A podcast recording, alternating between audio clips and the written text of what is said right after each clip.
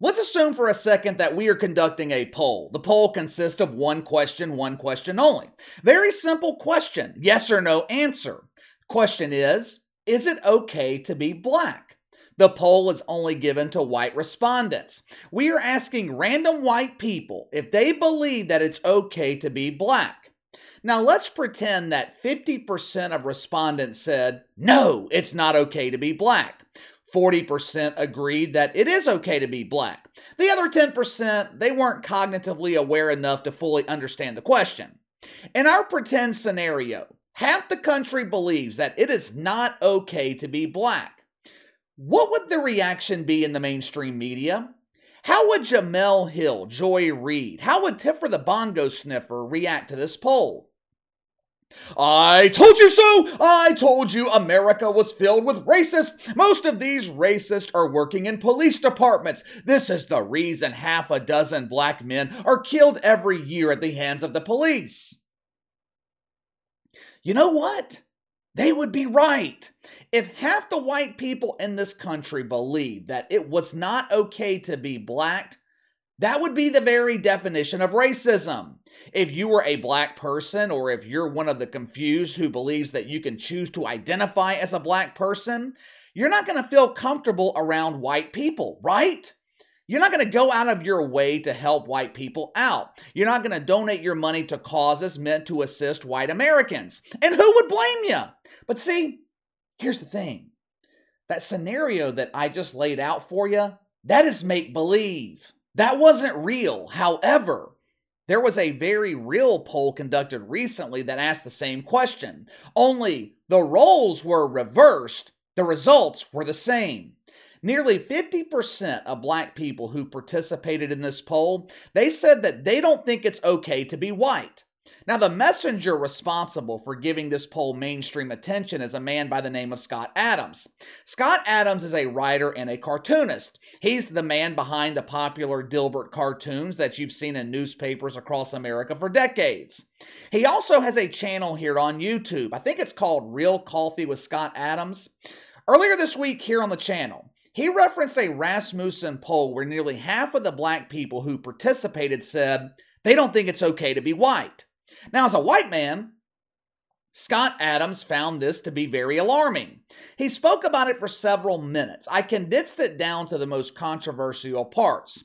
This is the portion that the mainstream media is focusing on and naturally doing what they do best overreacting. Mainstream media coverage of this story has been absolutely predictable. We'll get into that more here in just a second. Let's listen to the commentary from Scott Adams. I'm going to tell you where I agree and disagree with him. Then I am going to destroy the mainstream media again. Roll the film. You know, nearly half of all blacks uh, are not okay with white people, according to this poll, not according to me, according to this poll. Uh, that's a hate group. That's a hate group. And I don't want to have anything to do with them. And I would say, you know, based on the current way things are going. The best advice I would give to white people is to get the hell away from black people. Just get the fuck away. Where, wherever you have to go, just get away. Because there's no fixing this. This can't be fixed. Right? This can't be fixed. You just have to escape. So that's what I did. I went to a neighborhood where, you know, I have a very low black population because unfortunately, there, you know, there's a high correlation between the density. And This is according to Don Lemon, by the way, when, when he notes that the, when he lived in a uh, mostly black neighborhood, there were a bunch of problems that he didn't see in white neighborhoods. So even Don Lemon sees a big difference in your own quality of living based on where you live and who's there. So I, I think it makes no sense whatsoever as a uh, white citizen of America to try to help black citizens anymore. It doesn't make sense. It's no longer a rational impulse. And so I'm, I'm going to uh, I'm going to back off from being helpful to black America because it doesn't seem like it pays off. Like I've been doing it all my life, and I've been the only outcome is I, be, I get called a racist. Start out by saying this. One of the reasons Scott Adams is being targeted for cancellation is because he made these broad generalizations. He took the results of this poll and he used it to generalize an entire race. Now, do I think half the black people in this country think that it's not okay to be white? No. Do I trust the results of this Rasmussen poll? No. Do I think black people are a hate group? No. Now, whether or not this poll is an accurate representation of how black people feel about white people in America, that is completely irrelevant. Because what this poll does, it reinforces the perception that black people don't like white people. The media, the mainstream media, they are extremely powerful when it comes to shaping perception. Scott Adams is being criticized for saying he moved to an area with a low black population. Now, guess who else resides in areas and neighborhoods with a low black population? The shit fucks in the mainstream media. Guess who else resides in areas with a low black population? Other black people. They're often called sellouts. They're accused of turning their back on their community for getting out of the hood. Scott Adams, he referenced some comments that Don Lemon made about 10 years ago. I shared them with you guys the other day here on the channel, where Don Lemon said that he has lived in both white and black neighborhoods. The white neighborhoods were well kept, they were clean, didn't look like a used car dealership in the front yard. Crime was low, you felt safe walking the dog at night. Don Lemon said the black neighborhoods he lived in, I think he referenced Harlem. He said there was litter all over the street. It wasn't safe to walk the street during the day, much less at night. Property crime, high. Theft, high. Now, why would anyone, black or white, want to live in a neighborhood like that? Are all black neighborhoods that way? Of course not. I know of some black neighborhoods in my area that are extremely nice and well kept. I also know of some white neighborhoods that resemble a third world country, but those white neighborhoods, they don't receive nearly the media attention that the unkept black neighborhoods receive. So, who creates this perception that all black neighborhoods are ghettos? The mainstream media. Scott Adams is being criticized for saying it no longer makes sense for white people to help black people. He even took it a step further by telling white people to get the fuck away from black people. Now, let's look past the rhetoric for a second. Let's just look at the numbers here. Let's assume for a second that this Rasmussen poll is a true reflection of how half the black population feels about white people. With that being the case, why in the fuck would a white person be willing to help the black population? If black people don't think it's okay to be white, why would they want assistance from white people to begin with? Scott Adams claimed that he has been helping black people his entire life, and the only thing that's gotten him is being labeled a racist. So, why would he continue to do it? He called black people a hate group. Now, look, I don't agree with the generalization here, but again, let's just go off the numbers that he was presented. He is going off of data that was collected by Rasmussen. If Rasmussen conducted a poll with members of the Taliban and 50% of respondents said it's not okay to be an American, would the mainstream media classify them as a hate group? Go back to the fictional scenario I outlined earlier. If 50% of white respondents said that it's not okay to be black, would the mainstream media claim the white race is a hate group? Wouldn't that be the very definition of a hate group? Mainstream media coverage of this story has been 100% predictable. The woke boners throughout the media reaching full climax. Headline over at CNN Newspapers drop Dilbert comic strip after racist tirade from creator. There was a similar headline at Reuters labeling Scott Adams racist. Hundreds of newspapers across the country dropped the Dilbert comic strip from their paper. It is another massive overreaction to woke groupthink. Now, to his credit, Scott Adams, he ain't backing down. I was monitoring him on Twitter yesterday and he was defending his commentary.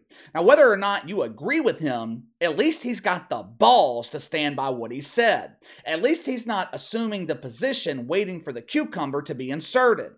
Over the last 24 hours, I have read dozens of articles about this story. Every single article from the woke media echoes the same sentiment. Scott Adams is racist. He told white people to get the hell away from black people. That is no bueno. Yeah, yeah. But when Don Lemon gives his reasons for living in a white neighborhood, that's acceptable. Scott Adams said what shitfucks in the media actually do.